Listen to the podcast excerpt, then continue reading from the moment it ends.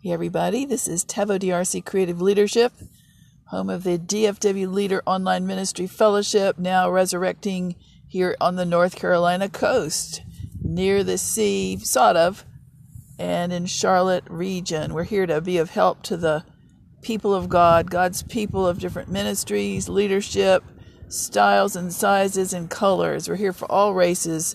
We want to really get out the message of that's on my heart the EORR, equal opportunity, real respect for the office of every human made in God's image, according to Psalm 139.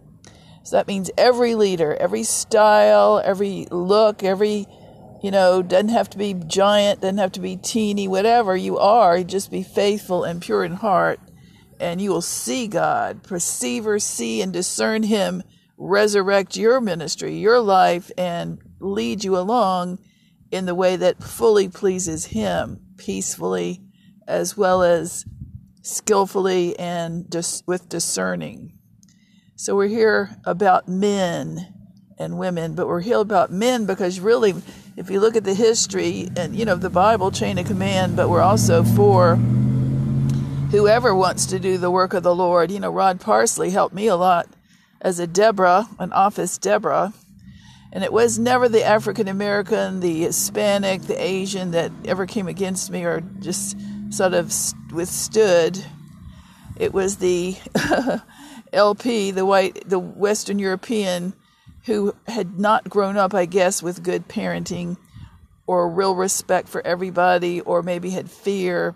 I don't know. I chose not to have fear. I chose to self investigate all my life so that keeps me young and fresh and forgiving and getting over it. And God keeps on moving in my life. And it's hard to understand all the reasons and seasons, but He's always there. And it sure has been a riot. It's been a hoot most of the time, even in the most horrible attack, such as abuse, closet abuse in a prison house like Paul with a Saul spirit for years. But God because I know the Lord, like a lot of you, He can show you how to have fun, how to pray, intercede for others, how to have a life, and then to choose to be of good cheer, like Paul and Silas learned to praise. And that's one thing I didn't get to do that was really on my heart in Dallas 15 years ago now. Pulled out, you know, free of it. I went down there because I'm a worshiper. I'm a prophetic musician, CCLI songwriter since two decades and also a professional pianist and composer and artisan, as well as spontaneous songwriting host to stir up the gifts in the saints. I used to do that on occasion up and down the East Coast. And I have songs. If you want to see some of the songs, they've just had to lie fallow because it wasn't, there's so much attack, so much area, regional bias against a female, especially a divorced female, even though they wouldn't even make a contact to say, well, you know, how did that divorce? Why? Was it your fault? And I'll technically say it was a Matthew 2 issue, big issue, remaining issue, domestic violence. And then it was, if in the New Testament, if, when an unbeliever chooses to go, you have to let him. And that's not fun you know what? You have to do it's not fun, but you're a child of God and you just have to trust, which I did. But then it helped me fit one more accuser ministry stereotype of the ingenious WELP, Levitical patriarchism, not all, but too many. And so even though I was very celibate and full of joy and peaceful and all that, never wanted to look for anybody because frankly I couldn't see anybody in my opinion in the Christian community I'd want to dare hang out with too closely. I need somebody a little bit more mature emotionally and healthy and can stand on their own two feet and not be a people pleaser, crowd follower, yet be loving like my dad and mom, Ephesians 4, excuse me, 521, as well as 522 for marriage. Equally yoked emotionally and spiritually, pure in heart, and you know, can handle a minister, whatever this is, whatever this may be, and still be a real person. Because I can be, you know, I don't like to be a minister all the time, but I like to be with the Lord all the time. So the topic is what I would really want to do is get back into stirring up the gifts in the saints with music.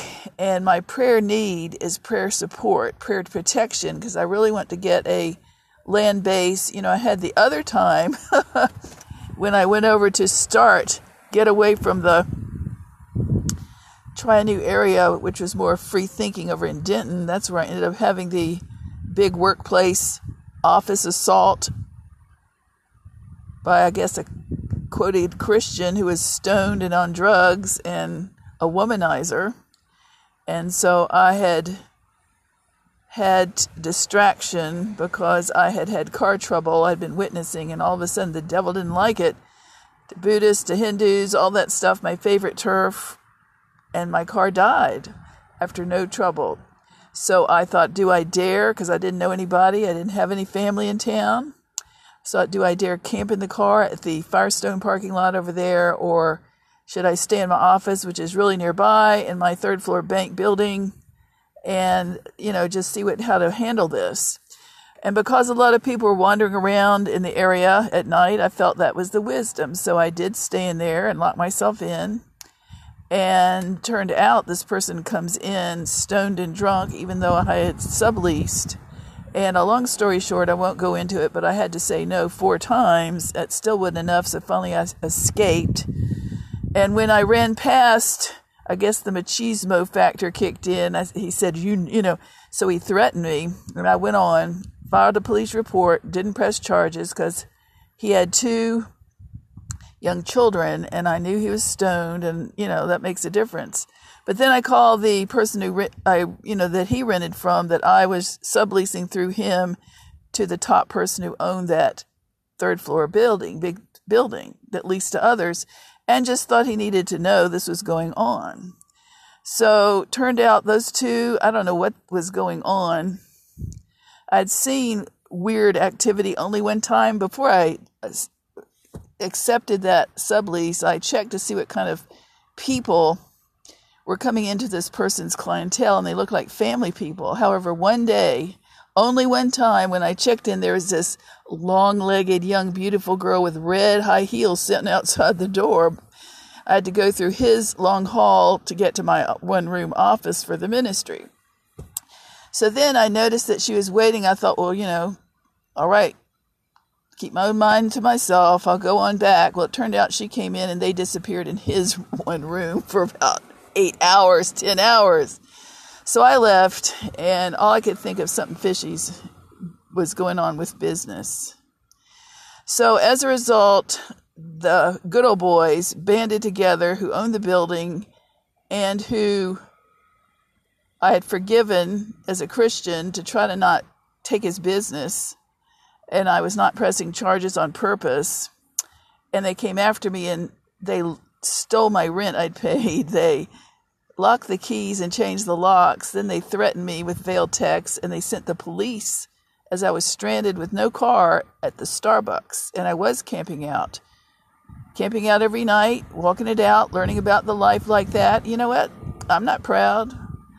I was feeling like Elijah. When all these things weird happened to me, I know God is with me. He tells me how to do it. He's kept me safe. Nothing terrible happened, but it gives me a taste of how bad it is when something really does happen a real rape, a real good old boy incident where they come after you like 60 minutes and sick the police on you to retaliate and keep you quiet because they think you're a stupid female because they're good old boys. And then when I got sick the police two times, ruining my reputation sitting as a quiet Christian in Starbucks and I videotaped every day like a journal. It's still up there, hidden on YouTube. I wrote about it, social injustice, because I was. I, it gives you enough to think about how it really hurts people, and it hurt my economy dramatically ever since, frankly. But because I know the Lord, it's so He's so big, and I just hang loose like a prophet. One of His prophets, like Elijah. I know that one of the prophets, Andrew Wommack, on television their ministry he had his son died and he had to keep faith because he'd been in the morgue five hours that he wouldn't die. So I think of that a lot. Other kind of brave Christian stories. So all these things are to block my energy, my path to worship. And I love, I'm such a, you know, when I can and focus, I really enjoy composing and being a free spirit, getting new words of the Lord. I have tclsound.com and my music, what's left of it is, if you want to hear the sound, I have sort of like, I can go rock, I can go any, I have a lot of rhythm God gave me, and then I have, can go very jazz. Celebration of his word music.com celebration of his word music.com tcl sound is just what i was trying to write and focus on never got too far. But that was then this is now i can't wait. I'm out of the box. What happened with that time in starbucks when they i was sitting there and i had politely very politely in james 317 form asked politely. Nobody, you know, so I wouldn't, it was sort of scary, but I did it. I phoned and left messages politely on the answering machine of the partner of the lawyer who was in on this and to give me my stuff back, my keyboard. And so I did it politely. Nobody ever answered. I was stonewalled. So one day I was sitting in the office because they were sending me texts. I'd also filed against harassment for my own safety, being the lone person there. Well, one day I come, I'm sitting there, you know, just very quiet, and all of a sudden, I this two policemen come in, and one of them is like caloric, angry, fully weaponed to the max, no smile, very sort of a bullying posture, intimidating clearly. And I think, man, who's he after? It was me. and he comes over and reads me the riot act, and he says, "You got to stop. I'm here to tell you to stop harassing." so and so at the top. And I went, wow, this man's got these people in his pocket. This is like 60 minutes. Good old boy network is after me. But I have gotten so that I'm not going to be bullied and pushed around, but it made me only feel that if, how must a black person feel? How must persons of another race feel, innocent people, when they come after you, some of you? And it got me even more on my freedom from fear to be a wuss and to be bolder and speak and confront racism and all injustice and say, why aren't we all these big Christians, born again types out there doing something? And now we got all the pandemic, but we got the the cry for injustice. It should be trained from childhood up. Equal opportunity, real respect by the mother and the father, and then they need to not talk about other races or criticize or accuse the government or the leaders or the politics or complain in front of their children. They're all listening and it's filling up immature hard drives and it can be reactionary, but it can be very sowing seeds of mayhem, but sowing seeds of disrespect and bias. So it's a lot of work. And I think personally, with everyone defunding police departments, my PS is why don't you refund them? Put it out there. Refund those police departments. Why are they paying people such bad pay and only getting the bottom of the, you know, not all are bottom of the barrel, but too many must be the bottom of the barrel because they're not willing to fork out big bucks to go pay big salaries to get quality people who are not reactionary racists. One, raise their pay. Two, pre-screen better, spend more money to pre-screen better against potential reactionary, violent racists and all sorts of people, wife beaters, violent husband beaters. Last, three, spend money to pre screen the pre screeners. Those pre screeners are screwing it up, excuse my language, but they're really missing it. They're not getting all the racists out. They're not they've not been doing a good job. They need more money, better techniques and to really because it isn't that when they take their test, oh, I'm a racist, it's going to come out. It's going to happen when they're under pressure. And a lot of the pressure, I'll be honest, is because they're keyed up, because they have no money, and they don't come from a very healthy background with a lot of healthy energy in their hard drive. So when I was sitting there, two years ago now. It's not, it's been pretty bad. It's been a famine. But on the other hand, I think, you know what? I don't say poor me. I say, why are people so slow to move and love people in the community? And why aren't we doing a better job with our children, our racists, our police force, anti racist, and social injustice? And when I tried to call for help because I was alone, no family, I found out who acts like what. And see, that's part of my gift is I get to enjoy no matter what, no matter how. But then I watch who does what, how do I act, how do they react, and I found the worst group are the contented, self-absorbed, usually a little bit overweight, but not all, the safe village, the we centric village. We are the world back from the 80s and the 90s and the 2000s. And now they're a little clubby, a little bit happy. You know, in other words, there's not any, they're not hungry for more of the Lord. And so they make people feel worse, like the enemy of Jesus people, because they look down on you. They can be very snobby. But I'm out there because, you know, I've been, my aunt helped the poor. I've always given to the homeless. I've always been out with people in the rank and file. That's my turf. I was raised that way in ministry. My father and mother were pastors down to earth, and I'm the same. So nothing offends me except people who are so offensive that they're so they're so clannish, clubbish, psychologically diagnosing you. They're not realistic of real people. And what I really fondly remember with Denton it was not just an all red state, even though a lot of people are, and that's their choice. I'm saying it was open minded to really compassionate infrastructure they had set up to help homeless and car people. And I want to help car people when I get where I can. I really did. I met people that I laughed with and that I transported in my own car. And everyone's an individual. Some are mentally off, some are on drugs, but many are not. Many are just, you know, helped their parents and they gave it all and then they had a heart attack and couldn't afford it and they lost their home.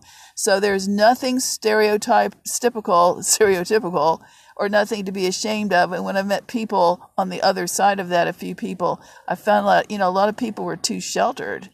They're too Christian fine tuned. They're too into themselves or too, whatever it is, perfect that they have to project rejection and accusation on somebody who tells they've just come off a Pauline shipwreck. And so I learned a lot. Really, believe me, I cannot tell you how joyful I am. I've never been more joyful in the last two years because I know the Holy Spirit, I know His power, I know His fellowship, and I've learned so much about how not to be. And I know so much how not to accuse anybody when they're already down. Don't use your pop culture, pop psychology on me oh, it's always your fault. The tone is really implying you did it because you have unforgiveness baggage, you're offended, blah, blah, blah. Well, so that's just pitiful. Jesus said, Weep with those who weep, show compassion and empathy. In Galatians 6 1, it talks to the leader and it says, If you see somebody think is in sin, you are to go personally make an appointment and go confront them in humility going in humility to someone because you care about them and the love of the Lord, but also it says go in humility in case you yourself will go through something and be tempted just like that later. I don't think we're, I think about how many years ago? 12 years ago out here, I'd been here 15. I kept getting what's missing in the theology. Let me analyze the doctrine. Yes, we can have faith, we can grow our faith, we can believe big, we can get blessed, our ministry can prosper, we can get stronger, we can get joyful, we can get healed, which I still want. But I thought, where is the relationship, empathy, and compassion and long suffering, like Ephesians 4? There's no community. It's about us, our four, and no more in our system. And that's what really drove me out. I'll be honest, that's why I'm out of DFW landscape. I really like Texas. I would have preferred to stay there. I love its heart. I like the basic daily life. But if you can't find really normal family type ministry or Christian after all those years and it's a struggle and they look down on you because you're not in with the famous crowd and you don't want to be, you really don't want to be. And because I do believe in the Holy Spirit, you know, I, I thought the denominationals, Baptists were fine. I thought the Methodists, believe me, in Denton were lifesavers. I thought a lot of the people that are normal, natural Christians out of church were great. But when you try to go toward the system of the legalistic, famous TV preacher follower, and they're the tongue talker, you know, the, they don't really pray in tongues. I don't think anyone anywhere out there does. Maybe a couple. No, I really mean a few might. But you can't get anywhere you can't get connected because they have this sort of like cult follower feel. Not that it comes from the head person, the founder, male or female. I'm not saying about, but the people themselves are not evaluating that they need to think for themselves and think of other people and not just following every word, jot, and tittle of the famous prophet. So that's a teaching point right now. I believe in legally wed Christians that are Ephesians 5:21 mutually submitted in the fear of the Lord like my parents like I believe good marriages are my friends in life. But I believe that in chain of command order after the wife and husband are mutually submitted in the fear of the Lord why would the woman not enjoy being submitted? She's not being controlled dominated forced to you know oppressed so I never had an issue with that. I really didn't. It would be a personality deal if they were legalistic or controlling. That's a whole nother deal. But because I have no issue with that, I find a lot of people do. a lot more people do. And so if I were to fit, if I were to go back and think, man, everybody and their fine paraphernalia has pegged me from afar in their own comparing themselves with by themselves, which is not wise, it says in the Bible, that I am not, I guess, qualified, or that I, I'm not worthy because I am one, single, alone, middle aged, not 20s and, and 30s male, that I am divorced, even though I was forced to and had no, not even spoken to, just t- called up and dismissed after 32 years, four years of dating. After that, I had no I'd never expected it. You know, in other words, so the issue is everybody's got to hear God for themselves now more than ever, and you cannot wait on a soul and even depend upon a Christian. Back when I started, I'd always been in ministry, grown up in ministry, had my, you know, sort of was serving a large as a minister. But then I had an official ministry, Tavo DRC, encouraging word, back in 80s, right when the Jim Bakker, Jim Swaggart TV media scandals it was before all the highfalutin stuff took over now. There was no red state, blue state. It was just like everybody figuring it out. More of a community feel. Not perfect, still racism, but not perfect. But anyway, I remember when the Jim Bakker scandal happened and all these people, including my friend, Christian friend at this big church where I had a Bible study, I remember how it affected and shell shook a lot of people, and bef- and all this accusation against leadership and on TV, people came in, and nobody stood up to block it in the Christian community. I remember before and after. So I thought, Lord, I remember a person I had loved had given money or put one of those men up on a pedestal, and when that person fell, he got cynical toward preachers all right, he got cynical and it grew as a spirit of offense. Many did. I had this friend, the girlfriend, at the same time who had given money to one of the people who's, you know, the one that fell, another one, and she had always said, Oh, praise the Lord this, praise the Lord that, praise the Lord, you know, all the time. Well, when that happened, she quit.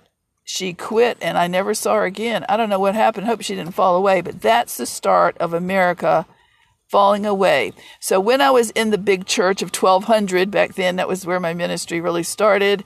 And it was like, you know, there were not many churches that large at the time in the eight, late 80s. I went to the Lord.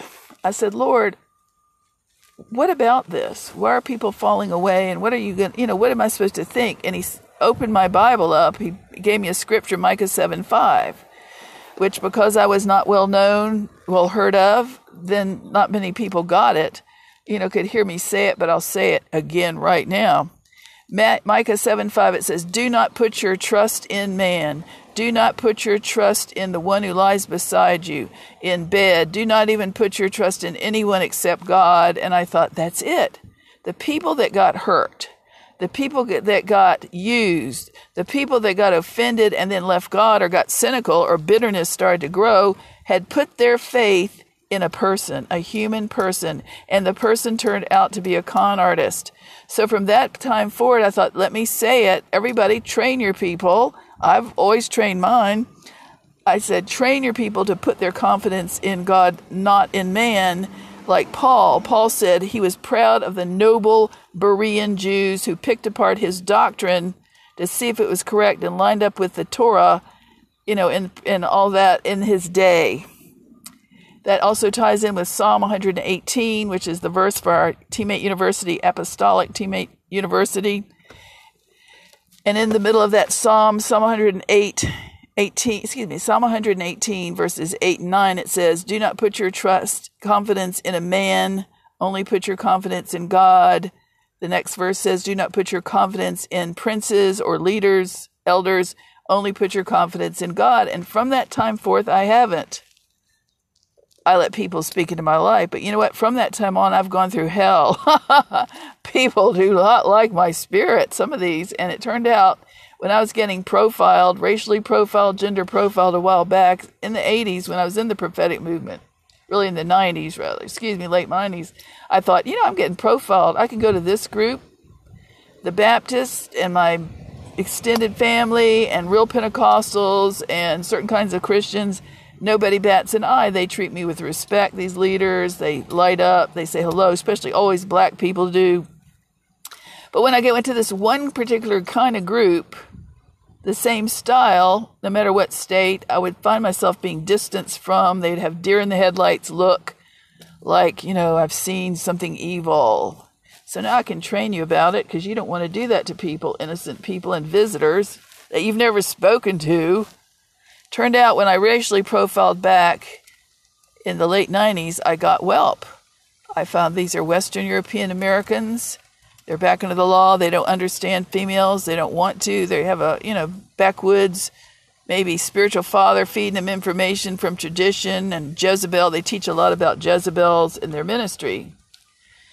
And it's not fun, but you try to be charitable and you love them and forgive them, but you you know it you know that you're really not of them because they have their their way.